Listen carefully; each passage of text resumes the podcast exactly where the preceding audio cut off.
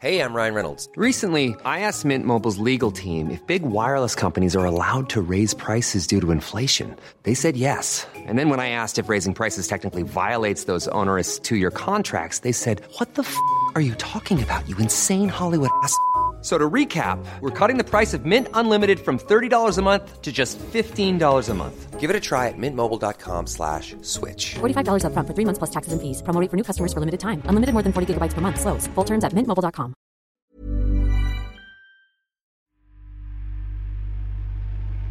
Hi, I'm Herb Dean. If you like MMA and if you like to laugh, check out the One Punch podcast at BT Sport. This is Bruce Buffer. Tune in to the One Punch Pod on BT Sport.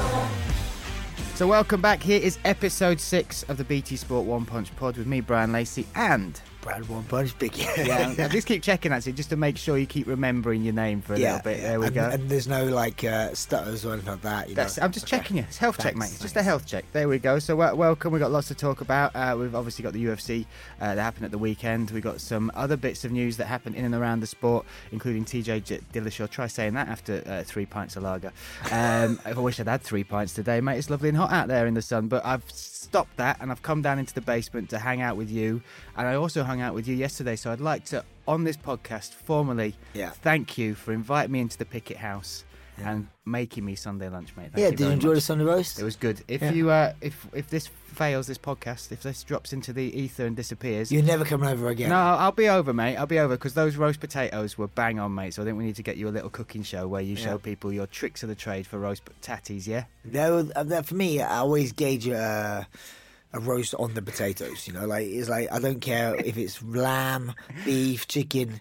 The potatoes have to be in point, and that's crispy on the outside and soft in the Oh, inside. mate, and they're even good cold a bit later. When Yeah, we were in I love a cold potato, Having yeah, hanging out with a cold potato, and also look, I know we've known each other for years. We've talked about fights. We've watched individual fights together. Yeah. We've called fights cage side together. Yeah.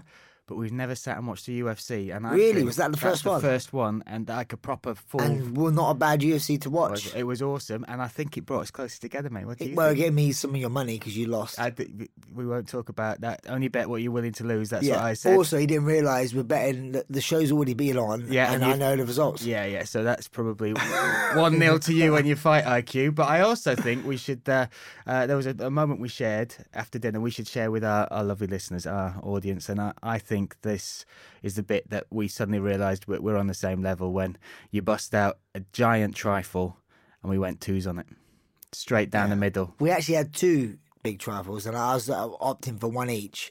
And you, you, you didn't man up and take the whole one. Mate, I was being polite. I'm sat at the dinner table with your mother-in-law. There's uh, two kids there that I'm trying to be a good, good example to. You got your friends over, one of your training partners. Your wife sat there opposite me, so I was being polite, and I just took a little scoop like that, and then you just went straight and sliced it in half, and then slammed the other, the rest of it in front of me, and went finish that.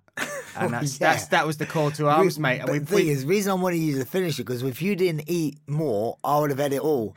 And which you didn't realise, the other one was in the fridge. I ate again. I ate all that on my own that night. so you had one and a half trifles. Yes, and like big, uh, mate, I did feel pretty bad Mate, for what a what a dream of bit, of, bit of a glutton, yeah. cold, custardy, creamy, jelly-based goodness that was. But uh, thank you to uh, thank you to you and your family for inviting me over. It was beautiful, mate. It was wonderful. And we should also say thank you to our listeners. We have got three weeks to go on our trial with this BT Sport One Punch Pod. Uh, so if you like this and you're enjoying it and you want it to stick around, this is the time to make some noise. So uh, get involved. Let BT know what you think of it. You can tag them into uh, any tweets, any Instagrams at BT Knock on your neighbours. Knock on your neighbour's Knock door. on your, listen, yeah. Pop pause over the road. this right now. Go next door. I don't uh, whether it's an elderly lady, a young Yeah. man, a Block of flats, couple, do the block whole of flats. flats. Do the do lot. Do us a favour, up and down a block of flats, and uh, let people know about the One Punch Pod. But just leave us a review. Uh, let BT Sport know what you think about it at BT Sport UFC on Twitter, at BT Sport on Instagram. So uh, uh, we'd really appreciate it. What have we got on this show apart from uh, cooking tips from Mr. Brad Pickett? Well, we've got a recap of UFC 236, uh, the main and the co-main event. We reminisce with you, mate. We're going to take you deep back into your chair. We'll have to get a sofa in here to uh, to get you to relax as I uh, as I take you back a few Meditation, years. you can- you can- There'll, there'll be meditation, maybe a bit of light rubbing, mate. Maybe just a little bit of touching, but that we'll find out. Uh, we'll talk about the TJ Dillashaw. The T- you to that. TJ Dillashaw uh, statement after he was uh, popped for EPO, uh, and then we've got listener questions and we've got more. So let's kick off now with that uh, uh, UFC 236 recap. Now UFC 236, it was a I'll say this, it was a mixed bag as far as an event. One that we watched um, the, the the the entire thing together, and there was some amazing standout performances. There was a, a couple of really dull fights. We'll just point towards Alan Jouban and Dwight Grant for Yeah. one of the dullest fights, but uh, it brought through some. Uh, s- ended on a high, and that's the thing because obviously I didn't have all the time to watch the whole card. So obviously we got there on the Sunday, and we're like, let's watch the main card. We said, do we watch the prelims or the main card first? Main card first. We watched the main card first, and the first couple of fights were okay, and then there was that fight which really deflated me. Um, like you, you were really I getting just- agitated because he was running, and you. I mean, you've. I felt bad. he- yeah, I felt, I felt really bad for for Yeah. uh, Jouban because he was coming forward, but the other guy, I can't remember the guy's name. That's that's much I switched off. Dwight Grant, mate. I'll That's how much I switched off, like, mate. He's not earning a fan out of me because I know it's it's a sport now, and it's, you're not all just knuckleheads and want to get in there and knock each other out and stuff like that. But it's an entertainment sport, and I do not find that entertaining when someone is avoiding a fight for that long. Don't get me wrong, I'm not telling everyone needs to come forward and just put the chin out there and rock and sock and robots. But please do. That is fun to watch. But like, I understand that you know, but then you shouldn't be rewarded. I, I thought. I, I mean, like, it was a close fight in a way, just with uh, the hit count was pretty Yeah. close. It was so low that I think in one round there was ten But punches thrown. Or You try like and hit that. someone who's uh, on their Yeah, bike, yeah. you know, like someone going back so far you know, all the time. It's just like, come on, man. And especially also, what makes it really hard is because it's in an octagon, and in an octagon there's no corners. Yeah. So you you, just- you just run in circles, go in this, circles. This is where we need to add things like the, the crowd can get involved and they can press a button where every every ten seconds the cage gets smaller. Hundred There percent. you I was go. literally about to say that. Then- the case, after time, it should get smaller. Soon, throw weapons in. nunchucks over the top. That'll do. Yeah, like a long pike, a stick that you can st- uh, stub 'em with, and things like that. Uh, there were some uh, standout moments. Khalil Rountree it was superb against a Eric Anders. fight, ate yeah. up that front leg. Uh, Nikita Krylov as well beat uh, Ovince St. Preux.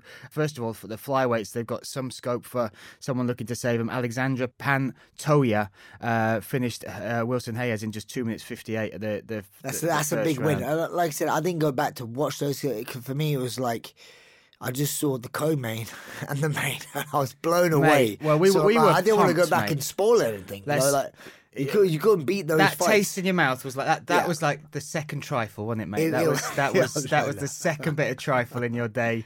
Uh, so let's start with the co-main because it left us with. Uh, yeah, our heart in our mouths. We, we it had everything. It had everything you wanted. And when you talk about even Dana White came out and said, "So what do people think of interim belts?" There, those were people who weren't who, who were really fighting to prove that they were the best, and they showed a side of themselves, uh, which some of us had questions, especially with Adesanya. What, what would he like be like in those deep waters? And what an uh, I mean, as far as underdogs go, Kelvin Gastelum, he was that far away from taking that fight until that, that fifth and final round, right? I mean, me and you had, had- was betting on this fight. You you picked Gastelum, I picked uh, Israel, but uh, like. I was getting worried, you know, like I was like, wow, yeah, Gastelum lo- was looking good and and really was um the range. I've always, always thought the range was going to be a big problem, but it didn't seem that it was too much of a problem From the start, that first round when he sort of faked his way in, he sort of double stepped on his way in, and then his big right and left hook were, were, were landing. catching. They Yeah. were landing. I thought we'd be missing by a mile. Yeah. Uh, towards the end of the fight, it, it did change up a little bit. I think it took some time for Israel to gauge the distances and all that sort of stuff. But it, for me, like anyone's good winning a fight when you're winning, but it takes a lot of encouragement to come back. So I, I, I thought the first round went to. Uh, uh, I thought it was pretty clear with how the rounds went. Yeah. The first round Gastelum, second round Israel, th- third round Israel, fourth round Gastelum. That's where we came into the into the fifth round. I was like, oh, this is on a tie, and then I thought, oh, but the the momentum's in Gastelum's favour. Yeah. I mean, uh, but then to see how dominant and how well fought that last round was by Israel shows, man,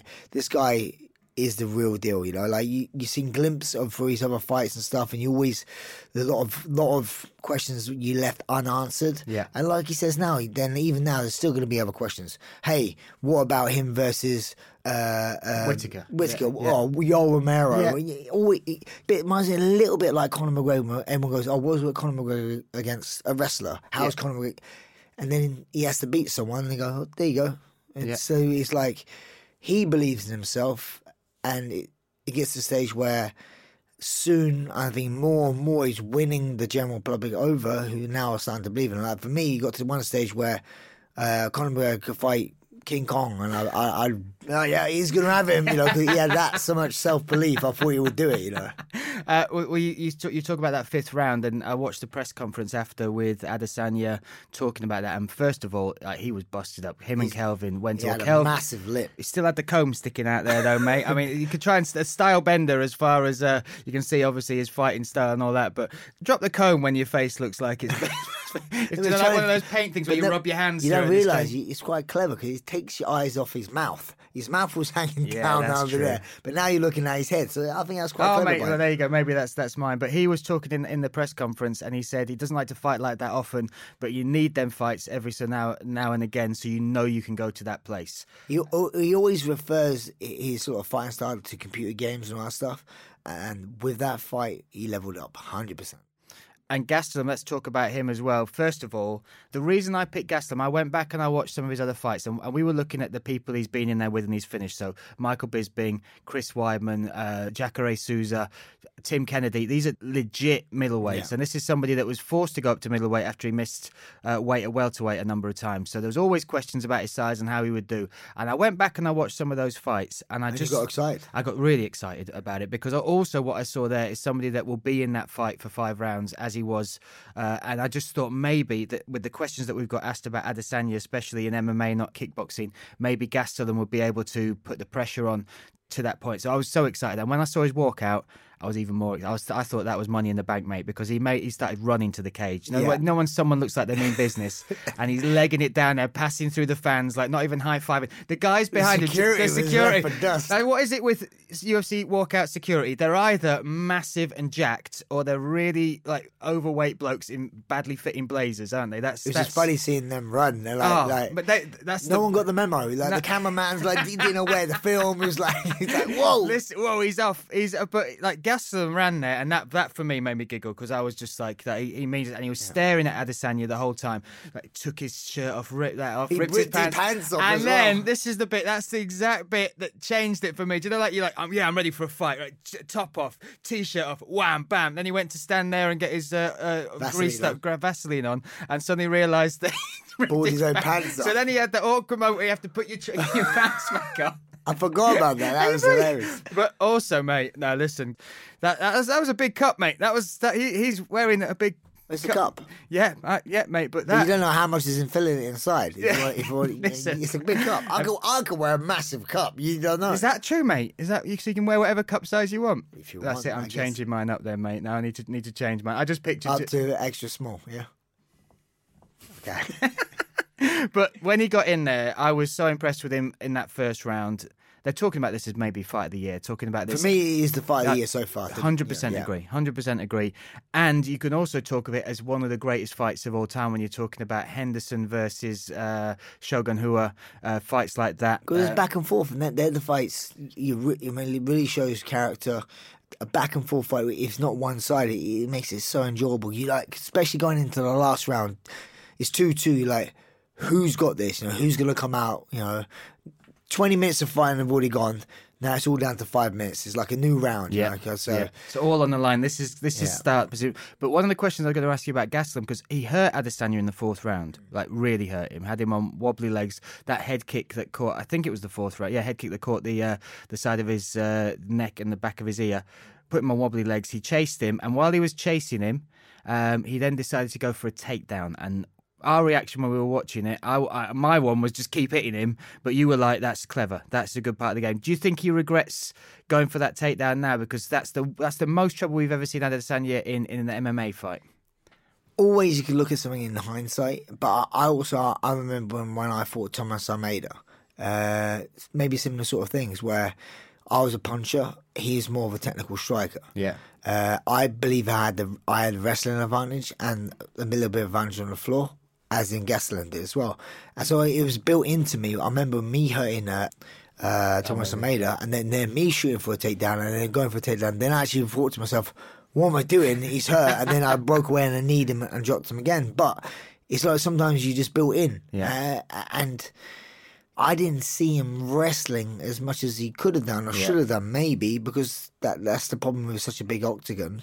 It's hard to close that space, and Israel is fantastic with his space as well. So that's what makes me even more impressed with Gastelum is like he done 25 minutes with high, one of the uh, highest level strikers within within the UFC, and he looked great. It was He- pretty he- much he- a kickboxing fight Yeah, well. There was only a limited amount of with a high level kick. I think Israel's kickboxing record was like 67 and 4 i- i- in uh, thing with something like 30 odd knockouts. Wow, that's ridiculous. That is absolutely crazy. Uh, so Adesanya uh, came out in the fifth round, dominated, like ca- caused a lot of damage. Yeah. Very, very Could have close. fin- could, have finished. It would have been a shame. Yeah, Mar- was really good referee. I, I give him credit for. Like, he could have stopped it, but I think, but just because how the fight's gone, you, Yeah. you let the guy finish the fight. If that yeah, makes sense. Yeah, yeah, I, I, agree with that. That totally. Uh, but Adesanya took the belt. Emotional speech afterwards. Had a really emotional moment with his coach. Now, his coach is somebody that he's been with uh, since he started. So they he Yeah. walked into a gym. Apparently, this is off off the back of the embeddeds and the countdowns. I think 12 years old. He, he goes in there, and his his main aim is to become a UFC champion.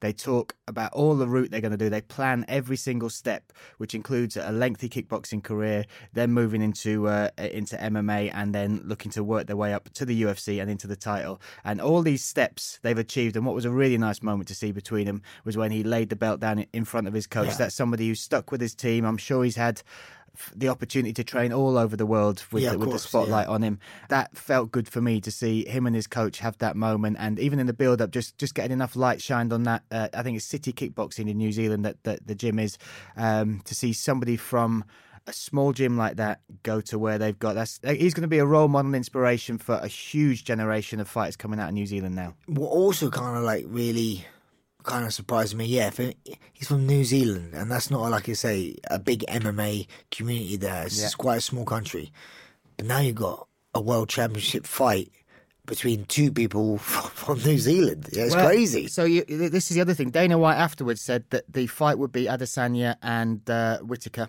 um, but he said it will be in Australia, which instantly Adesanya sort of went, "Look, I'm from New Zealand. Uh, Auckland would be a great place for it. Robert Whittaker might represent Australia now, but he is from New Zealand. Yeah.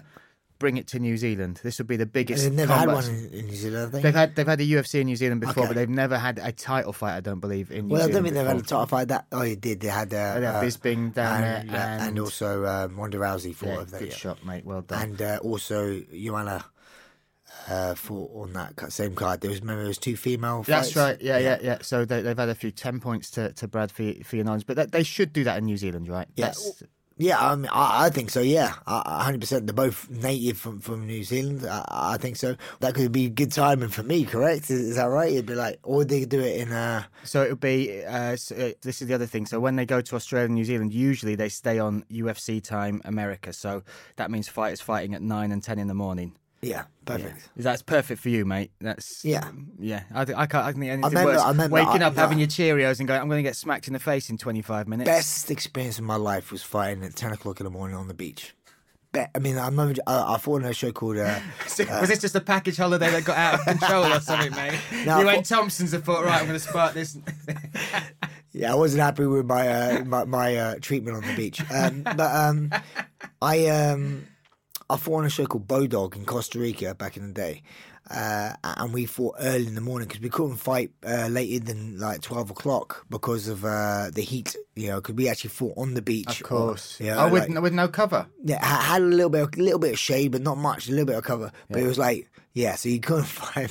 it was like really hot. So I fought in the morning, and that was the best thing for me because I literally woke up, had some breakfast, and fought. And like I didn't have the whole day to think about. Oh God, I'm fine later. I'm fine you know? Yeah, yeah, I suppose and, that and a lot of fighters out there the who, worst, who yeah. may be listening here, or people don't know. Just a little indication.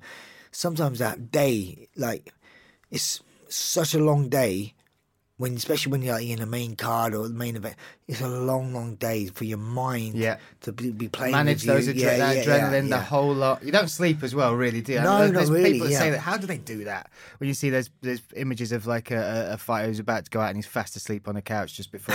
How do you do that? That's They're relaxed. Yeah, I know a few fighters that are like super relaxed before fighting. I'm like, what's going on? But uh, yeah, so for me, it was actually the be- best thing for me when I just woke up in the morning, thought, then I could sit down, relax, enjoy the rest of the day. Went down the buffet. Pina colada. There Didn't you re- go. didn't- Karaoke. Thing is, I was there for two weeks before the fight. It was like a TV show, uh, and it was all inclusive. But I couldn't eat, could I? I couldn't eat because I was cutting weight. So it was like I, was- I was well annoyed. So I was so, so I was all in after this. I, I Buffet stayed there for an extra. Also, there's three days of fighting. They've done ten fights a day for three days. I was on the first day, Wow. so it's brilliant. that I could sit down the next two days, watch everyone else fight, eat as much as I want. I was getting hot dogs for, Oh, for, for breakfast and everything. I thought, you know, hot dogs and ice cream for breakfast. Bring back Bodog, why not? There you go. So uh, let's let's talk about a little bit of the reaction from that co-main event. So Usman, who is the 84 uh, kilogram champion, Yeah. the middleweight champion, and Adesanya are both from Nigeria. So Nigeria now holds two world titles, and they they uh, Usman posted a, a, a nice post up. Welcome to the throne, my brother. Basically, just giving a shout out, looking for uh, an event in Nigeria, which with two big African Yeah. uh, champions now. As a U, I know, I know they have EFC in, in, Africa. They have different ones. They've got a couple of others, but I have, don't- have they ever had a UFC in Africa? I don't think so, no. mate. No, I think this is what they're, They've they're got a lot. campaigning for. Yeah, they should do. And then on do. the flip side of this, there's a little beef that's kicked up. Uh, Oh, over wow, this, of this- beef. I know Not as you good as my mate. beef from Not last night my roast, but- Smashing, mate. Wow. But Jon Jones uh, Ah, yeah. and uh. Adesanya have had a little bit of back and forth. So Jon Jones, this was I, I, I didn't see the tweet that he responded to, but Jon Jones said this: "If you think you killed a 44-year-old Anderson, you didn't. Uh, I'm really not sure what fight you've been watching. You got past the legendary goats. Now come." F with me, a king of the jungle. I'll make you call me daddy by the third. So that's what he sent out. This is before the fight had even happened. And then after the fight, uh, he also, this is as far as the He said- reaction. said he wasn't impressed or something like that. He said, there's, he said there's only one Jon Jones. So there's more back and forth. There's people asking for comment. He said uh, one guy had said Israel Adesanya is destined for greatness, but needs to keep his head down and not run his mouth. And Jon Jones comments, "Well said, my man. That was a toe-to-toe kickboxing match with a short, stubby wrestler. There's only one Jon Jones, ladies and gentlemen. So there's a lot of comparison being given to Adesanya, his style." His meteoric rise between him and Jon Jones, and do you think that's getting under Jon Jones' skin a little bit? That this, or is Taking he away just playing the the- game? Is because you can know, never tell with Jon Jones on social media. fighting, are they? They can't. This- no, well- different weight classes. Yeah, you know, and like- uh, Jon Jones Yeah. is, is huge. You can see why the comparisons are there, but I don't know what's got under Jon Jones's skin so much that he's he's having a little peck at. Yeah, yeah. I mean, like, I, I, I, I think there's a lot of comparisons because um, you have Israel is very. I wouldn't say he's outspoken, but he's very articulate with the way words he chooses. Yeah. and he's very cool. He's very, very. I don't know, and uh, uh, maybe maybe like Jon Jones is a little bit. Bit upset about it. I Yeah. don't know. We never know because also Israel can be can be quite outspoken at certain times, and maybe he's, he said something that we haven't heard or I don't know about to to, to actually roll up uh, Jon Jones because Yeah. it, it's weird for Jon Jones to But to go so out of his way, yeah, like there's a thread of about seven also out of his weight class, which Yeah. is not like that. Yeah. You know, like he, he's very good, he good. He's good at chatting to people in his own weight class, but you know, they go outside of his weight class. I do, do find that a little bit strange. Uh, so so that is Adesanya versus Gastelum. That was amazing, and Yeah, it's a tough act to follow. And on any other fight card, in fact, what I will say is they all got fight of the night. The, the top four fighters, so the, Yeah. the co-main and the main. Did, did, did they all get bonuses? They all got yeah, bonuses. I, I said that. That's yeah, that should happen. And uh, and Dana White uh, made it a point of saying that they they've earned every single penny of there. They've le- they've left some of themselves in that, that cage. So- definitely. So, Definitely um, pieces of uh, Holloway in there. The fo- the following uh, fight for that was the Poirier versus Holloway fight, which on any other fight card would have stolen the show on its own because of what an epic fight it was between two fighters in their prime, Yeah. both on a streak. Uh, Holloway coming up as champion to take on uh, Poirier to become the interim champion. So there's a bit of history going on Yeah. there. They'd fought before, and it was an amazing fight. And a couple of people actually scored it, including Khabib Nurmagomedov, scored it as a draw. But I think when we watched it, I, I felt Dustin was three a, to two. To get a draw, you have to either score around even or someone won around 10-8, and I don't see a, someone winning around 10-8. Well, this I'll, I'll go to the, the Khabib tweet in a little while, but I thought that what happened in the first round really set out the stall for the, the next five rounds. Dustin looks so strong, so powerful. His pressure coming forward. He hit Holloway with shots that finished other people. So credit to Holloway, but I just felt from the start Dustin was more powerful, more dangerous, and when he closed the distance and he was on the front foot, that that, that he had his his neck in front of that fight. The thing actually was surprised me when they're in this fight. If like say What that they both kept their shorts on before they they that as well, that, that as well. But it was like if someone said to me, "The fight goes to the decision," Yeah. I'd be like, "Okay, Holloway won," because he's such a volume fighter, you know. So he's like, it's how, it's how, how and he grows in a fight as well. Yeah, but he's, he's tough as nails, so he takes Yeah. shot. But it's, it's the volume. It's a bit like a Diaz, you know. The, he, he throws so much volume, where obviously Dustin's the power puncher. So it's like Dustin had, had like, as weapons wise, there's like the, the powerful shots, like the cannon, and then you have like the Uzi of uh, of um, Yeah, yeah. Holloway. So he was. I don't even know what the punch count So actually, was. It so must have the been quite punch close. it was, it, so I think it roughly, I think uh, about 460 strikes from Holloway, and I think about 380 from uh, from Dustin Poirier. Yeah. So So, but then you, but then the of thing is, then I used to be like this with my fight. I think most of my fights, the ones I won as well, I got outstruck.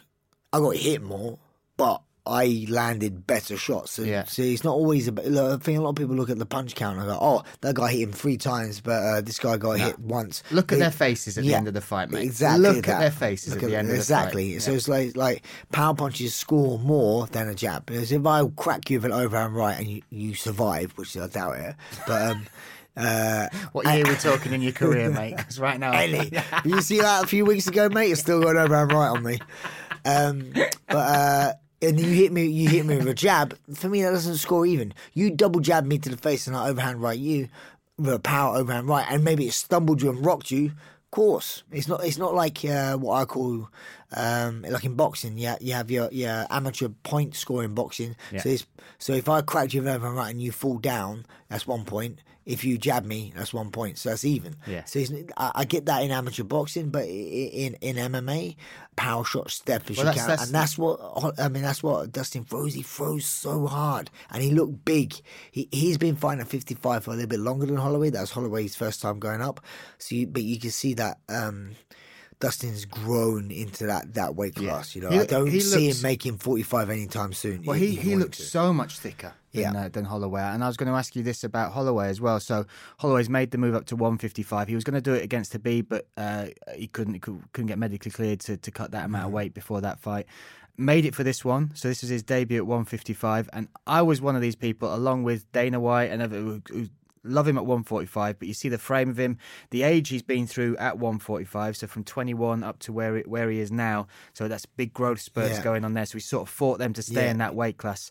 But when he they were in the cage, I thought he looked a little bit soft. I mean, I know he wasn't like like he's not got a terrible body or anything like that. But at 155, you see Dustin, he's filled out from the day before, thick and strong. whereas as Holloway, I think maybe there's a couple of ways. You 145. 's Look at someone like Gastelum as well. Like when Gastelum, they couldn't quite make uh, welterweight, went up to middleweight. The first few times he looked soft and pudgy because what he does is, oh, I, I can eat as much as I want. Yeah, the weight I- cuts I- off, yeah. I, I, I don't have to cut as much weight. Um, so they, they just don't get so disciplined on a diet. Where rather than going away like someone like Dustin has with uh, Phil Giroux, the American top team uh, uh, strength and conditioning coach, and put on muscle. Yeah. I still yeah. cut the same sort of Yeah. water weight, but I'm putting on muscle, which I'm putting on good weight rather than just eating what I want and getting a bit chubby. Yeah. Dana said this after the uh, after in the press conference. He said he wants to see Max Holloway back at 145. Uh, is is that where you'd now like to see him, or do you think now it take a bit of time to grow into 155? I mean, he's got a belt round his waist at It's- 145. It's hard. so- You're champion at a weight class, Yeah. you know. So like, uh, oh, and also, I went up a weight class. Ah, I lost. Uh, you know, I'm gonna go back. I, I, naturally, I think he will go back. You know, to 145, just because. And then uh, he's still young. He's still a young guy now. And then I, I see him eventually still going, moving back up to 155. But I think he'll go down to 145, defend his belt. Uh, if he loses that then at, at 145, then you may see him uh, going back to 155 to try and get a belt on that weight class. Uh, now, in both these fights, we saw, uh, in particular in the main event, we saw a huge amount of respect between the two, and, and the way Holloway took that, uh, and he made a statement on his Instagram, but the way he took that defeat said it's all uh, MMA shoots and ladders, so you basically roll with the punches, and uh, and congratulated Dustin Poirier. Yeah. That that was I mean, they, they the amount of respect for the both of them coming in was was un, yeah was was massive. There- but afterwards, after that war, and especially how it ended and with the belt on the line, that's it's been great to see both of them give each other props for that fight. There's a few moments within that fight that kind of re- reminded me of uh, Robbie Lawler versus um, There, there was they stood there Yeah. facing each other, but it was much you know like in the Robbie Lawler McDonald one when they faced off and there was before the fourth before the fifth round, Yeah. and Robbie Lawler literally like a bull sprays blood from his nose and they stare at Yeah, each his- other. his lip was split, and wasn't his it? lip was Yeah, split yeah, as yeah. well. Um, but there was in this one where they faced each other, and I thought we're gonna have this moment. I think it was end of the second or end of the third, maybe. Uh, and then they kind of just shook hands and went back. It was just it was just like it's a much different vibe, but it was still one of those moments where they both knew what they were in. They Yeah, both they both look. They're both, they're both like what I call.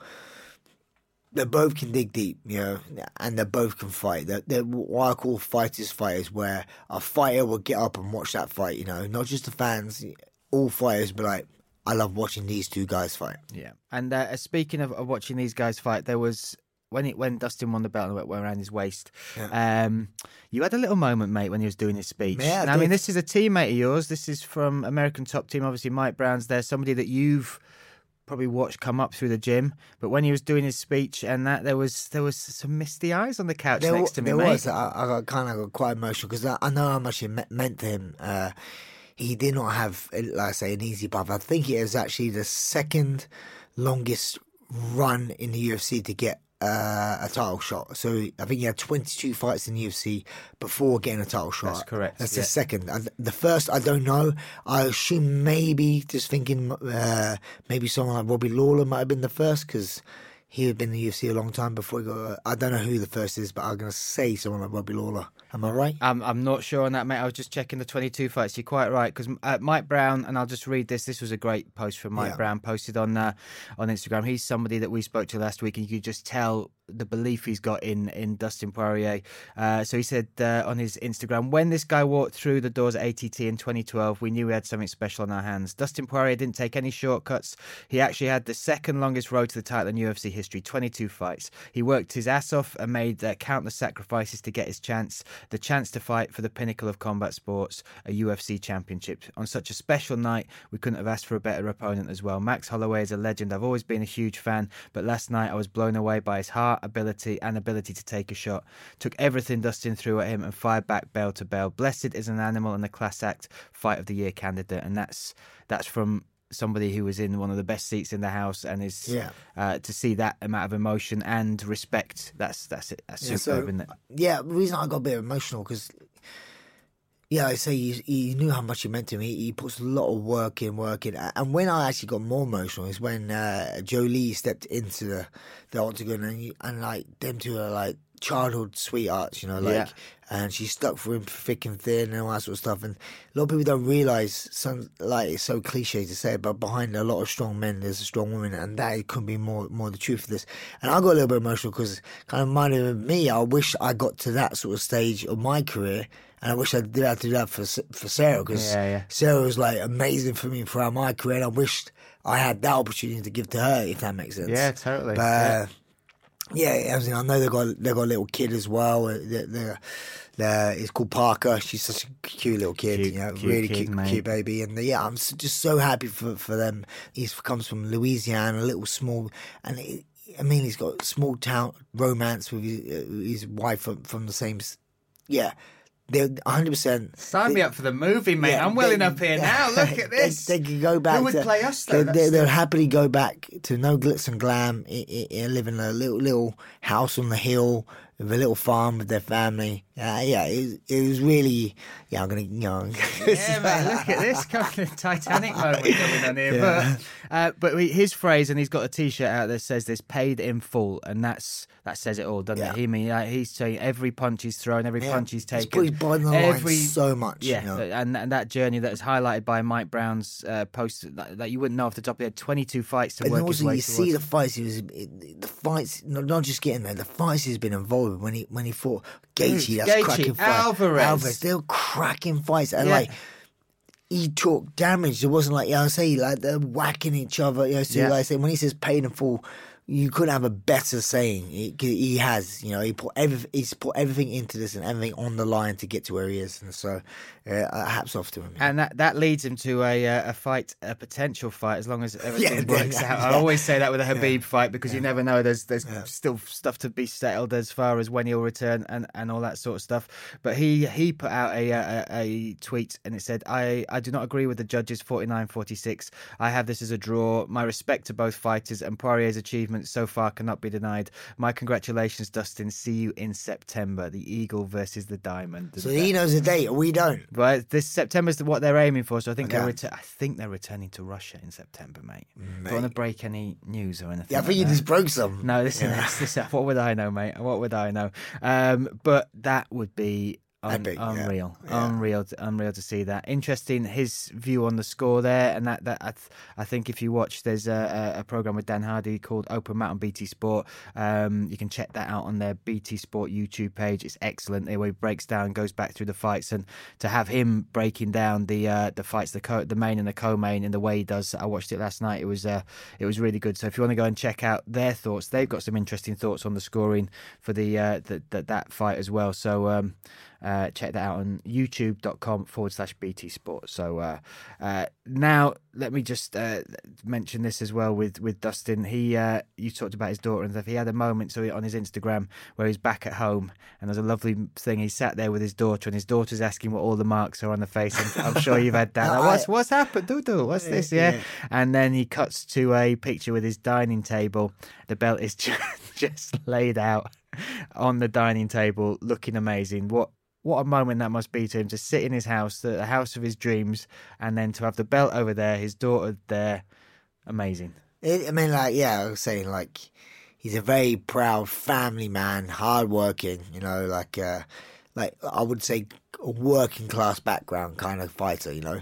Uh, so yeah, couldn't be more happy for him, you know, and his family, uh, and his daughter. Yeah, but I would have could have had that. You know, I've had that more from sparring with my son, buddy. But like I was, goes, "Daddy, you got an ouchie?" You know, like, yeah, yeah, I got an ouchie. But my last fight, Nathaniel's getting ready yeah, for another yeah, fight. yeah, That's yeah. right. I've got an ouchie, mate. Yeah, yeah, yeah, exactly that. Yeah, Speak yeah. to him. So, uh, but then my last fight, obviously, I, first time in my life, I've never got hit in a fight, so I didn't have none, none of that. So I was fine then. But yeah, it, it, it is fine. As in, obviously, my, my son now, you know, he understands fighting. He, you know, he, he gets it and all that sort of stuff. Yeah. Uh, uh, it's fun to watch. You know. Uh, as well. Let's, uh, let's as you're talking about reminiscing and looking back at uh, fights of old and all that. Let's let's talk about one that happened seven years ago to the day yesterday, and I wanted to get your uh, your take on this. Your first victory in the UFC against Damacio.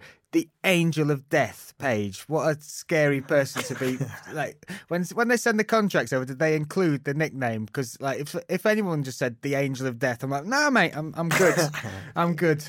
Yeah, no, I, I, yeah, man, I remember that fight because there's a lot of pressure got on me. Um, obviously, when I got into the came into the UFC, um, which a lot of people don't get the, get. The, I was still fighting the same people I was fighting. You know, Yeah, yeah. So the WEC was Zuffa. uh, was Zuffa owned by owned by the UFC, Yeah. owned by Zuffa, Yeah. and they just merged the WEC and the UFC. So the same fighters from WEC just moved over, like Pettis, Yeah, so Aldo, added myself, the lower Faber. the lower weight classes, yeah, yeah. No, no, added the lower weight classes because there was no, uh, No- there there was no, um, bantam- one- no bantamweight or Oh, featherweight. yeah, yeah, of course. They just brought over. They did have fifty five in WEC, so, they brought over people like Pettis, Yeah. Cowboy Cerrone, and stuff like that. Um, yeah, so a lot of good guys came over, and uh, uh, my first fight in the UFC against Renan Barão. Uh, Fight of the in, night. in Birmingham. I I remember just how that fight is like. Yeah, yeah. I mean, I I was co-main event in my in my uh, UFC debut. Yeah. and I was like, mate. I, I remember being Renan Barão. I think it was like thirty-one and one, and I was just looking at this kid going, "Mate, I'm gonna smash you."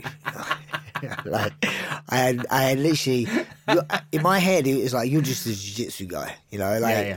you know, I didn't realize he had such good, he had quite good boxing. Did you never watch one of his 30 other fights? Yeah, Did but you they not- took everyone down and submitted him. Yeah. yeah. I mean, like he did. He was more of a submission guy, and also when I back in those days, he was very green on the stand-up area where he looked very tentative and nervous. So from my head, I'm like, "Oh, you're coming to, to, to England in front of my hometown, mate. You're gonna you're gonna be nervous." So I thought I thought play off that. So if you watch this fight back, I went guns blazing, Mate. throwing bombs. Yeah. He's he, he stood there um, obliged. He was throwing back, and it was actually a really exciting great fight. fight, mate. Uh, and then I got caught with that uh, knee, and this was quite a strange one. I got caught with the knee, and I remember he hit me the knee, then he hit me with a few punches. I fell down onto the canvas. I remember looking up, up, and all I could see was like, is to say someone got like a torchlight and flashed it in my eyes. Yeah. I couldn't see anything but from a bright light. Okay. Uh, and then but I could feel impact. I could feel like I'm getting hit here. Can I just say I'm glad you didn't go towards the light, mate. It's yeah. good. It's good you're still here. That's all I want to say. I, I felt myself getting It wasn't hit. like a, a godly hand come down, No, was there? no. No, none of that. but I wish there was. Uh, but um, yeah, and then I remember, oh, I just I need to get out of here, so I rolled over, and then he took my back real slick. It and- was slick, yeah. and, and he sink, sink, sinked in the choke. But uh, then, so that was my UFC debut. So going into my second fight, yeah, again, for me, I wanted to be relevant. I wanted to. I needed to win, uh, and and Damacio Page was was uh, a tough opponent. You know, he, he was good. He, A lot of finishes, a lot of first round finishes as well. He so- starts strong, Yeah. as he did in my fight as well. He stood strong in the first round, but I knew he was fading. And for me, you're not gonna. In my eyes, he's not gonna put me out in the first round. No way. Uh, and then I just, I, I, I was coming strong to even towards the end of that first round, and I'm like, "Oh mate, you're dead," you know. And I and I just remember just like walk, charging forward, walking through his shots, uh, and and he's one of those ones where I submitted him, but it was more of him giving me a way I, out. I was gonna, I was gonna ask that. So I want to ask you back. So you got greased up by Stitch Duran. Yeah. Before you went in, that's pretty cool. This Yeah. is a, a legend of combat sports. And then you had Chuck Liddell refereeing you. Do you remember that? No, Do you remember? This just shows the era. 2012. You had uh, a referee with the worst mohawk I've ever seen in my life, mate. And he obviously was going down the Chuck Liddell Iceman route. But I honestly cannot Oh remember. mate, really? I've got to show. it- Like it was one of the first things that made me laugh out loud. Like they they cut, and I was like, I wonder who's refereeing this. And then this this Chuck Liddell wannabe comes in, and it, that was the era of the, the really bad Mohawks. Um, but in the uh, uh, in, in the fight, so there was a couple of bits. You got caught with up kicks in the in the first exchange. You took them like a champ. Of course, like, Yeah. like, like biscuits, you know, like like Just punches ch- and kicks like up, mate. candy. Chomp them up, I love I love knuckle biscuits. Not good for my teeth, but I like knuckle biscuits. But then also the armbar he almost caught you in, where you just stood there with him hanging off, off off you, and then you just slammed him into the ground at the start. Do you remember that? no, I don't. No, No, it's like, he won't armbar me. He wa- he was wasn't gonna beat me. Uh, he wasn't. He wasn't going to beat, and he didn't. He didn't beat you. You got the rear naked choke. You did a backflip celebration. Do you remember That's that? in my younger days. yeah. Ha- What what what year did you stop doing the backflip? When did you suddenly think, I, I need a Uh, hand with this? yeah. pretty soon after that, I think that might have been my last one. Because Yeah. you did the flip, you did the thing off the cage where you step on the cage, but then you used your hands to do to, to finish the flip. So it was like it's just like a grade two. Yeah, yeah. It was just Do you know, like when a more safety. It was a sa- it was like a safe safety net. And then this was the bit, mate. This is the bit where I, uh, I I fell in love with you a little bit more again, mate. I watched the interview, you and Kenny Florian, and your little voice hadn't broken, mate. It was it was all up here. It was all right. yeah, I'm dead happy. Um, yeah, it's great to get a victory in the UFC. Oh, give us a cuddle, Kenny. Oh, it was it was just like that, mate. It was just like your little soft skin face and your Ah, little okay. voice, and I was like, who's that guy, mate? Who's that? So, so if you want to treat yourself, you can watch that on UFC Fight Pass. You go back and watch. but mate, what a moment that is to have in your life to look back and go seven years ago. First victory in the UFC, and you just got to think about your career, and, and it's, it's a stunning thing to have, isn't it? Like that's you're the one percent of the one percent that will ever fight in that organisation, and get your hand raised. That's special. when you think about it that way, yeah, I mean, like, I do uh, reminisce on, my career quite a bit. You know, it's nice. It was a brilliant time of my life. Yeah. Uh, like, so you always say this. I any- just wanted to hear your voice, mate. I'm gonna play it you afterwards. It's no, so cute, mate. It's like like oh, mate. But It's, anyone knows me, I'm a very emotional guy. So Yeah. after a fight, when the- m- my emotions on a ma- always on a big high. So Yeah. Yeah, so No, it was good. It was good, but yeah, that, that was wonderful. I watched that back uh, last night. It made me smile, mate. So that, so there you go. One thing that could have extended your career, mate, is if you had injected EPO. Do you know that? no, not really. No, well, I'm, yeah, I'm only yeah. saying that. We'll Sure, jump to quick. this bit next. The the TJ Dillashaw um, news that uh, obviously he's been banned for two years now. That's what's come out is what the the uh, actual substance was that he's been banned for, which was EPO. EPO. Uh, he's made a statement uh, on it. Uh, his also his uh, strength and conditioning coach has made a statement. USADA have made statements. Well, f- let's let's explain what EPO is first. Do, do you know what it is? It's uh, what Lance Armstrong used is to increase your red blood cell Exa- count. exactly that. So it's actually a, a It's, a legal. car- it's like a cardio thing. It's a legal medication, so they use it. if you- Legal? uh, yeah, as in for for medicine. So if you are anemic, they will uh, give you EPO, and if you are um, go, undergoing treatment like chemotherapy or something like that, what they'll do to boost your red blood cells is they will uh, give you a course of EPO. So Okay. EPO is basically it affects the kidneys and the kidneys production of red blood cells. So uh, to help you be healthier, but as a performance enhancing drug, what a lot of people use it for is endurance. So uh, which you need definitely a nice sport, especially if you're vo- uh, vo- fighting vo- five yeah. round fights against yeah, you all the the pace and the pressure. So EPO is what he's been busted for. It is. It's not going to be in a tainted supplement. It's not going to be like it's injectable. So, So he's got no. You can't say I accidentally. Yeah, no, there's bang, no bang to rights. And one thing he did is he came out on his Instagram and he put out a, about a minute video where he explains it, uh, apologizes for it, and then asks for forgiveness for it. Uh, What was your? You, have you seen this? Have you I, seen? I the- watched it, and to be honest, I kind of switched off. It Yeah. just, you just, uh, you just whinging, if you know what I mean. And one of the most important people he, he didn't apologise to was the organisation. You know, or the people he fought before. Ah. You know, like he didn't, didn't apologise to. That's that's the point. I don't know whether he apologized to the UFC. I can't can't remember. no, he didn't apologise. I, I mean, I listened to it. He didn't apologise to the UFC. Wow. He didn't didn't apologise to. Uh, uh, he apologised to the fans and all that stuff, but apologise to your opponents, the ones that you tried to punch their head through the mat. You know, like okay, it's not like he's making you stronger, but he's making you fitter. Well, so, you, so you could you you could punch more volume for for longer, longer. so you can cause more Yeah. damage. So that that is the other thing. So people say it's just endurance. Well, that that'll only help your lungs, but it doesn't. Exactly what No, you not said. at all. It's this like- is this is a contact sport. This is about how much damage can I inflict on you with avoiding the damage you try and inflict a on good, me. a good little analogy. I'll give you this: you have a fight and don't train. yeah, even though you got all the skills in the world. sounds you know, just like me. yeah, this, yeah. Sounds perfect. This- yeah, okay, keep But you, going. you don't train, Yeah. so you're not in great shape. Then fight. I see what damage you can inflict on someone is if you train, done a full camp, and you're in good shape, and now see what damage you could do. Yeah. you're gonna be it's gonna be light and day. Oh, so totally. If you you don't get tired within a fight, you're in great shape. You know you don't you you're gonna be hit, hitting harder, hitting Recovery, faster, taking shots Yeah, better, yeah. Be, being out of danger more. If you can move more, if your your endurance is there It- to avoid shots. Definitely, I, I reckon probably. I mean, I don't know. I'm gonna say EPO is probably a better for our sport. I'm gonna say it's a better enhancement than Oh, hey, testosterone Testosterone. growth or Yeah, yeah, testosterone, where you're testosterone, putting yeah, on yeah. mass and muscle and uh, and that sort of thing. if So, you if you, if you have better shape and and you don't get tired in our sport, that is scary, and that's why people like people like Demetrious Johnson uh, and even someone like Max Holloway, people who naturally have this natural high red blood count where they just don't get tired and, and great. Darren Elkins, someone Yeah, like that who can take a beating for two And rounds also- and then come.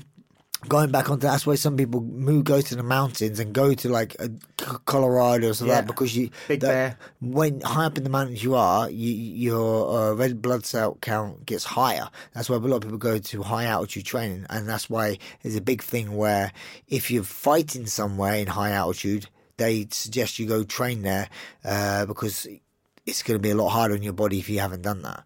I fought, think I fought once in a uh, high altitude, and it didn't affect me. I don't think. No, I didn't feel it. If that makes sense. that's what when they went to Mexico City, a lot of people struggle with that. Werdum Yeah. versus Cain Velasquez. I think it actually Cain that struggled with the. Uh, uh, was it was that right? Cain struggled with the altitude. He didn't go down there long enough Yeah, for long yeah. enough. Um, you mentioned about previous opponents. Now the the test he failed was for his uh, Henry Cejudo fight. So Yeah. that's the uh, Did you okay? The one he got caught for, you mean? the one he got caught for. Yeah. Then they That's- went. that's- that's the this, thing this I'm is, saying. This well, this Got is it. Then they went back and they tested his Cody Garbrandt fight, the second fight, and he popped for EPO again. So Ah, see- I didn't know that. Okay, but this is this is this. I got a couple of questions for you. But whoa, whoa, whoa! I mean, how could they go back and test that? And why didn't they test that in the first time? Right, this is these are the things. So people are now asking the questions. So why don't they test for EPO? Now this is one thing I didn't realize. And when you talk about USADA, I think I think it's a lot more expensive. to Test. That's right. So people were saying it's harder to test for. That's not the case. I don't think it's. I think it's. It's USADA have a huge track record of finding people or VADA, uh, uh, Lance Armstrong for, for one, Yeah. that, that they they know how to test for EPO. But when you're doing it on the scale of the UFC, when you're talking about the amount of uh, tests they go out yeah. and deliver, the amount of fighters that they have to go out and check, um, I think it's come down to an expense, which I didn't realize when I when I hear USADA and you see somebody on Instagram with a, I've I've just been tested, whatever you call it, one of those little lanyards Yeah. they give you, and uh, uh, they hold it up so f- whoever whoever's been tested. I assumed that they were testing for everything. I thought when they're taking blood and urine that they are, but I don't know whether this no, became when, I- knowledge. when, when I've been tested a few times, uh, uh, Do they tell you what they're testing for? Norm, I mean, I think know, out of competition, to kind of just test you for recreational stuff, mate. I don't know. I don't know how it works. right. No, no. I mean, I, I mean, I, I, when I got tested a few times, it was, it was only P testing. Yeah. And then closer to competition, when I made, uh, I think I, I got tested blood as well. Yeah. They didn't test for blood and urine every time. You know. We see that, that I thought they did a standard test on everybody, which covered all this because EPO is prevalent in a lot of sports, a lot of sports which need endurance. So uh, marathon running, athletics, uh, long distance cycling, all that stuff we, we need endurance. So I thought they tested for everything, but what it's come to light with is USADA don't test for everything when they take they go there. They might just like you said take urine, or they might take blood, or they might take both. But that'll limit what tests they can do. And then to know that they limit what they test for within that because of uh, financial yeah. reasons, then that also gets me asking questions. And this is another bit of convenience that's happened. If you went back to all of his fights now. What, what, uh, like the, Cody Garbrandt two years ago was talking about, and he named the drug. He said uh, he's on EPO. That's one Yeah. thing that he tr- he showed us, and it kind of like outed Team Alpha Male. Yeah. that's one that he showed us how to take. Now USADA have gone back and tested that second uh, sample, and he's popped for EPO. So I thought, right, jump back and, and test the others. Ma- ma- magically and conveniently, I think, to save a lot of fighters asking for other fighters that maybe have popped in the since they fought to go back and test them. They now don't have any of these samples, so they don't store any of these Okay. samples past a certain date, which, Which makes sense. it kind of makes sense, but it also doesn't make sense because USADA is their retroactive testing has seen the likes of Lance Armstrong Yeah. then now be be found out, and apparently the the first clean person in the Tour de France through the years he was going was number fifteen or number nineteen in the race. So they've been able to go back and, and prove that. Now I get it causes a mess, but what happens now? So that fight that he's popped for against Cody Garbrandt, that Cody Garbrandt lost the title. What happens? Technically, uh, that should be uh, revoked from his fight. Yeah, of course. so that would then put Cody Garbrandt back at the champion. Give him the belt back. I But how do we do that? Because since then, it just ma- it, it makes it messy. But yeah, it does make it messy. Yeah, you're right. So, so now, obviously, you got those two guys fighting for that belt. Well, I would say you need to give Cody the immediate um, fight against the winner. it's crazy. But then he's off two losses. But he's off two losses. to- Yeah, ah, it's nuts, isn't it? It makes it End of extremely the day, messy. stop cheating. It makes everyone's life more complicated. You selfish person. It doesn't seem to come help back. I TJ out. honestly, I can't see him. You, know, You can't see him coming back. How old is now? 30, So he'll be 35 when he returns. So 35, coming back. Also, the mental side of being on, on, on a performance uh, enhancing drugs and stuff like that. I look after a lot of young fighters now, you know. And don't get me wrong, there's a lot of stuff go- goes around. I- And I always tell everyone, every one of them, stay away. Obviously, there's no testing on the local scene. You're not going to Yeah. get tested when you're fighting locally, you know, because like you just said, all the Expenses, expenses, yeah, expenses yeah. and tests. But I was saying, but mentally, if you get dependent on something going through the local scene, and then you get to the UFC because of performance, you've been winning fights, and then your mindset is like, it's because of this. Yeah. I've been taking these magic pills or magic whatever you've been doing. Yeah. In your mind's going to be like, oh, but now you're going to take those away from me, and now I have to fight in the UFC against the best guys in the world with with Doubt kicks in. without mate. this, and then you're like, oh, maybe I'm not the same. So yeah, so I always say for me, stay. You can't take them at the highest level, but well, you can, but you just get caught. But like, don't get dependent on that uh, on the local level. You know, get uh, and yeah, just And just don't there. do it. Mate. both- It's so simple. yeah. Just don't do that. just, just, just leave it out. There you Nothing go. good comes from it. P- uh, Pickett Pickett advice there. That's uh, uh, so we'll, we'll see how that unfolds. But I think now TJ will uh, sort of use those two years. He probably recovers. He said he's got injuries that he wants to get over, so he'll get them sorted. I see him coming back. I can't see him not coming back. also in a weird way i, I, I find people uh, who do a lot of well i'd say like uh, abuse like that, like steroid abuse and all that sort of stuff, kind of have brittle bodies. You know, like they have a lot of injuries. You know, they Yeah. get they do get a lot of injuries. You know, just because I don't know, maybe that their bodies performing at a level it should not you should be performing if that Yeah, makes sense because okay, yeah. Wait, wait, as in when you take uh, steroids and you make your muscles stronger and bigger, your tendons don't grow. You know, so that's where you see a lot of people get torn biceps, torn, torn pectoral muscles because their their their bodies, uh, you know, are not strong enough to uh, um, To cope with the growth cope, cope, cope, Yeah. yeah. So like, yeah, It's uh, it's, my Brad science, by the way. yeah, Brad, Brad that's science. it. We'll, we'll break that. We'll get Jeff Novitzky to see if there's a job going at USADA Yeah. for you.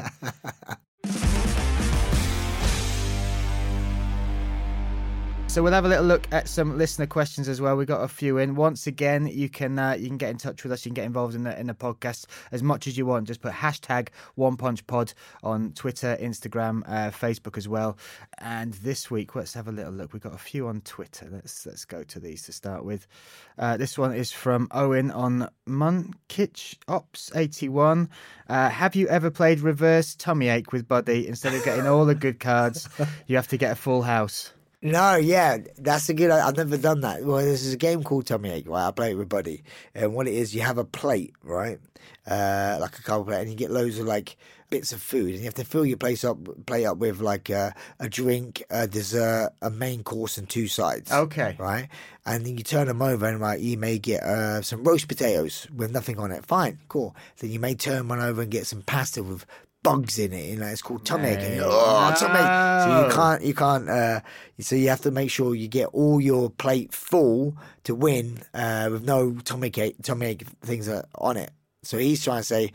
Reverse that and get everything with tummy ache on it, you know. So that's not a bad idea. You know, I might, I might stand a chance of winning if that's the case. Switching up the game there. There's there's a meme on here. It's actually a really good game, for fun. As in, like, also a good learning curve for Buddy because we're starting to not, not let him win. And he needs to, Oh, he mate, need- that's a dangerous I- time. I- How yeah. old is he again? Three. Three. He's needs to learn fast. mate, you know? it's Hey, 'cause mate, he's to- in a competitive household. My wife, Sarah, is so competitive, and so am I. And he's only now. If you've been following my Instagram stories, the other day I had him, and he was like, "I gave him second." I, yeah, I went, and I went, "Buddy, seconds is not bad. You know, you didn't win. pretty good, mate, yeah. but our two people is not great actually. Mate, mate, there you go. So, uh, uh, uh, what else we got? We got Sam Illich. Is that right? Uh, GC at Sam Illich on uh, on Twitter. Do you think one strike A is a knee to win a round? As Holloway won the rest of a round, but it seems judges gave it to Dustin. But that was the knee that cut him open. Yeah, it's it- damage. It's well, it's actually if you with scoring the first now with the new scoring system which is two years old uh the first thing they look at is significant strikes so that would that would be the most significant strike within that round by far yeah Yeah, of course. of so that so they are grading that more than so that like you were saying a jab and a knee are not the same so no. Good. Uh, same one. As good as the fights were at the weekend, did the interim belts make the fights any better? Plus, as good as Dustin is, do you think that uh, the majority want to see Tony versus Khabib rather than Dustin versus Khabib? Um, I actually kind of like Dustin matchup against uh, Khabib because Dustin has really good, strong striking, you know, uh, and he actually has quite good wrestling takedown defense, you know. Uh, Tony would be a good fight as well, but like, he needs to get healthy. He's not in the picture at the moment because mental health issues and stuff like that, you know. Yeah. Which, yeah, again, I would like to chat about a little about, which is is very important. I, I think the mental health and what the UFC are doing with him is fantastic. Yeah. In, A lot of people. I think the support that fans in have given him as well has been amazing. in fighting as a, as as a man. You know, like it's kind of like quite hard to put your hand up and go, "Hey, I have some Yeah, mental I'm issues." You know, struggling. because you're you're supposed to be a man. You're supposed Yeah, to be the you're be the tough person. Yeah, yeah. and especially being a fighter, I'm the tough guy. And, and you know, it, it's you know, it's getting a lot more awareness out there now. Uh, I've done a few things on my Instagram, but it's a very important issue, and, and I'm really happy that the UFC is actually, you know, like Stepping forward, stepping, stepping forward up. and helping out as an organisation. You know, it shows it shows that looking after the fighters in, in a good light. Yeah, but going back to the fight, I think anyone versus Khabib is in, in for a tough ride. It's a hard fight, but I do like that style matchup. I, I like it as well. We even said it as when we were watching the, the Holloway fight. We could see how But I prefer Gaethje versus. Yeah, yeah. yeah, because you know I say Gaethje's wrestling. Yeah, yeah, just Uh, that that uh, that's untangible thing We've we've not seen him uh, unleash But I yet. do like Khabib versus uh, Dustin. I do. So let's move on. Robert Valerio, could you ask Brad if he could be any animal? What animal would he be? Thanks, I'm a massive Brad Pickett fan. It would mean the world if you answered my question. Do you know this guy? I do know this guy. Yeah, come on Yeah. then. So, what Um, animal would you be? If anyone has anyone watched uh, Napoleon Dynamite, Yeah, okay, mine's a Ligra. A ligra. Okay, Yeah. remind it's, us. It's a half lion, half tiger. Yeah. a Ligra. a ligra. Actually, no. Really, uh, honestly, if I it'd be, it'd be a tiger for me. For me, I like the pack life. I, I would like a lion being in a pack, but I do think that tiger is really beautiful with his markings, uh, and, and I think he's such a God, cool you've gone animal. deep on this, He's mate. Such, How he's it- such a cool They are animal. a cool animal, mate. You know, even Conor's got one tattooed on his chest. so, like, Um, my spirit animal's the sloth, mate. So that's you look that's, like the stuff. That, I like that it. would yeah, do yeah, me. So yeah. it's same sort of uh, you know genetics. That's right. Same amount of probably amount of movement in a day. twitch. Yeah, exactly. Uh, and I'm good up a tree. So that's Yeah. that's that's all you need to know. Um, JB personal training in Essex. Who's next for the prospect, and how clear do you see his route to the belt? Me personally, I, I I think like I spoke about this before on the other podcast. Him versus Chito Vera me makes a lot of sense now. They're both uh, coming off some good wins. They're both, well, I say, have a little bit of beef, but it's just a story behind it. Obviously, with uh, Chito being my last fight and him having a win over me, Yep. uh, I, I think it's like it's just a cool story to it. Like Yeah, there's layers. There's student- layers to it. student, yeah. See, it's, It's going on Star Wars, isn't it? Everyone likes, yeah. Isn't it? I'm Darth Vader. um, yeah, so like, uh, you kind kind of like Your yeah, breathing down the microphone is very. Oh, mate, terrible. Everyone, everyone likes a uh, yeah, a story behind a fight. Um, so let's let's have a little look. We've got some other nice ones here. Uh, Sponge Kez, no question, just a shout out to a gr- great podcast. Thanks very Boom, much. share it then. Get it, Share, get it, get it out there. Go knock on your the neighbour's door right now. Yep. Go knock on the door and tell them to download it. Perfect. We'll, we'll let's do that. Uh, split decision pod. Considering the benefits of EPO, the extra damage potentially caused on his opponents due to its use, do you think a two-year ban is too lenient for TJ, or is the use of such a difficult to detect substance such as this is more rife than we think? Love the pod. Keep up the good work. Appreciate that. Thank you very much. The split decisions pod. I can't remember where I heard it before, where someone's gone about they should not. They if someone's been caught cheating, they should take just wipe all their all, all their fights off. You know what I mean? Like where where do you stop? You know, Yeah. I, I mean, like if you took away my wins, that that would crush me as well. You know, like I, I I'm like you. As a fighter, you try and build a record, and that's what it is. This is my achievements. This Yeah. is my record. If you take those away from him, like take if you take him, especially that Cody fight where he won the belt, take that belt with him. You never won that belt, mate. You know, and then that's just gonna. I, and to be honest, the ban's two years. Doesn't matter how long the ban is, really. You are tainted. Yeah. You know, like Lance Armstrong now is tainted. He had a crazy career. You know, like. I mean, it's just, it's like he's just But we- tainted now. He this is what we remember him for. It's yeah, now, now, now this um, uh, in the Olympics and uh, in other sports, EPO gets a four-year ban. So it's re- and Jeff Novitzky, the uh, the guy who works for the UFC and liaises with USADA, said as far as drugs go, it's it's pretty much in the top three Yeah. or four as far as how they look down upon it. Two years is the maximum ban that they could deliver with it under the uh, stipulations and regulations they've put out to the UFC fighters in this sport. Four years would be Olympic. John Kavanagh said something quite interesting. He put a tweet up. He said, uh, as well as the ban being f- like for two years going forward, they should make it retroactive. So all of his wins within two years of that test that pops, uh, he gets them with uh, withdrawn, and he has Yeah. to pay back the money that he he that's going to always always would be hard because you never know um, what money's got left. You know, Yes, some- oh, yeah, totally. yeah, but I think he was saying make make the consequence so big that it doesn't just affect you going forward. So now TJ has made a fortune. He has Yeah. he's got good had good sponsorship deals. He's yeah been But in the limelight. then, then also you think he's going to lose all those. You know, sponsors will go like, "Hey, I don't want to be associated with you now." So like, Oh yeah, no, to- totally. yeah. But uh, like, if he had to give the money back from that, it it just. He, I think what Kavanagh is trying to say is make it such a deterrent. I, I honestly, I don't think the money is as much of an issue as to take away his his fights for two years. yeah. Like I just say, for me as a fighter, well. I don't never never looked at money. Money I, for me is my record. you know. Legacy, If you, yeah. if you took took away took, you take away the last couple of years of my fights, I'll be happy because I lost quite. I did have a good end to my career. give me give me some EPO. Take those two Listen, years I've got some me. in my bag, mate. I'll, Cheers, I'll, mate. I'll do that. Uh, so, look, we've got a, a UFC card coming up this weekend. We have UFC Russia. It's now headlined by uh, Ol- Olni. Can't even say it. I'll start, That's over him. Yeah, Alistair Overeem. That's right. Oleinik. I should be able to say that since I do a lot of Russian things. Overeem versus Oleinik. So I can't say it. You try it. That's it. Oliek. Thank you. Uh, versus the Ream Overeem. Uh, that is this weekend, Saturday, April 20th. And for us, UK European This is the based, guy. He trains at American top team. who does the the- the Ezekiel from. weird. I mean, like I, I, you showed Mike Brown and Mike Brown will try to. It's, But it's without a actually gi, weird. mate, they're it's weird. It's weird. I mean, like, he f- finished. It's one of those ones where someone does a move and you'd be like, "That's junk." But he he's done it. So he now he's got a lot of finishes where people get into mount. Mount. And So he, they mount He him, lets people mount and he him. la- and then he sets up the, the Ezekiel choke from there. And usually the Ezekiel, like, you use it in a gi a lot. Yeah, so you of grab course, your sleeve, and then that's so it's. But he's got it's, this is no gi, uh, and he's finishing. I've been showed it how how he does it, and it was pretty effective. I can't remember it now. Yeah. But but it was actually like Mike Brown. My Mike Brown. But from yet bottom, again, you've got to have a Mike Brown yet again let me mount it him, and Mike Brown tried it on me, and I was like, oh my! It nearly, Really? nearly got me, but I'm obviously himself as now as didn't. Of course, it didn't happen. But um, but I was like, man, that was close. He nearly like, had me, you know, nearly had me. Yeah. So uh, that that has taken the main event. Volkov was supposed to be fighting, he got injured, so uh, that that is now the main event for us. UK European fans, we can watch this in a day, mate. Look at this. Not So, around mine though. the BT Sport schedule. Uh, what?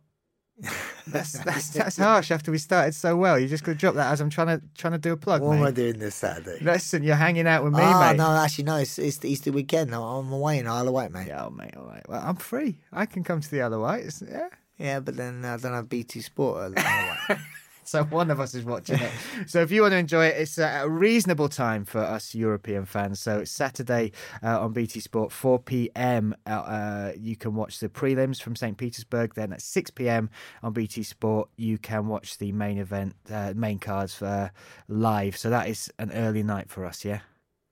I made that sound like we're going to have an early Yeah, night yeah, together. That's yeah. not supposed to be how it sounds, no, mate. No, no. I'm in Isle of Wight Yeah. with my wife, the kids, and taking my dog as well. You know, the family there. Well, that's it. I Well, you- need, I need a break from You you. you enjoy that, mate. You have a rest, and when we get back, we'll share share some eggs. Uh, so that is it from us. Thank you for joining uh, us once again on the BT Sport One Punch Pod. Let's just do another shout out. If you are enjoying this and uh, you want it to continue, you want me to continue annoying Mr. Brad Pickett uh, on a weekly basis, then just make some noise, get involved. Hashtag One Punch Pods. Leave us a review uh, on iTunes if you can take two minutes out of your time, and then do what you said. Just spread the word. Tag us into somebody you're sharing the podcast with. We'll share that as well, and we'll try and give you a mention uh, next week. But as much support and uh, uh, yeah, you can give us, then that will help us make this an actual reality every week, mate. Then we could be together. Exactly. Yeah. Exactly. Yeah. Yeah. Uh, so that's it. So uh, thanks for joining us, and we'll let Brad just say one last thing before we disappear. Um, yeah, put me on the spot again. But I'm not actually joking, guys. Go knock on your neighbour's door. I actually enjoyed this little room with you, Bryan. You know, for a few hours. you know. Oh, there, there you go. Well, we'll be back next week uh, with one more episode for you of the One Punch Pod. So uh, thank you from me, and thank you from Brad.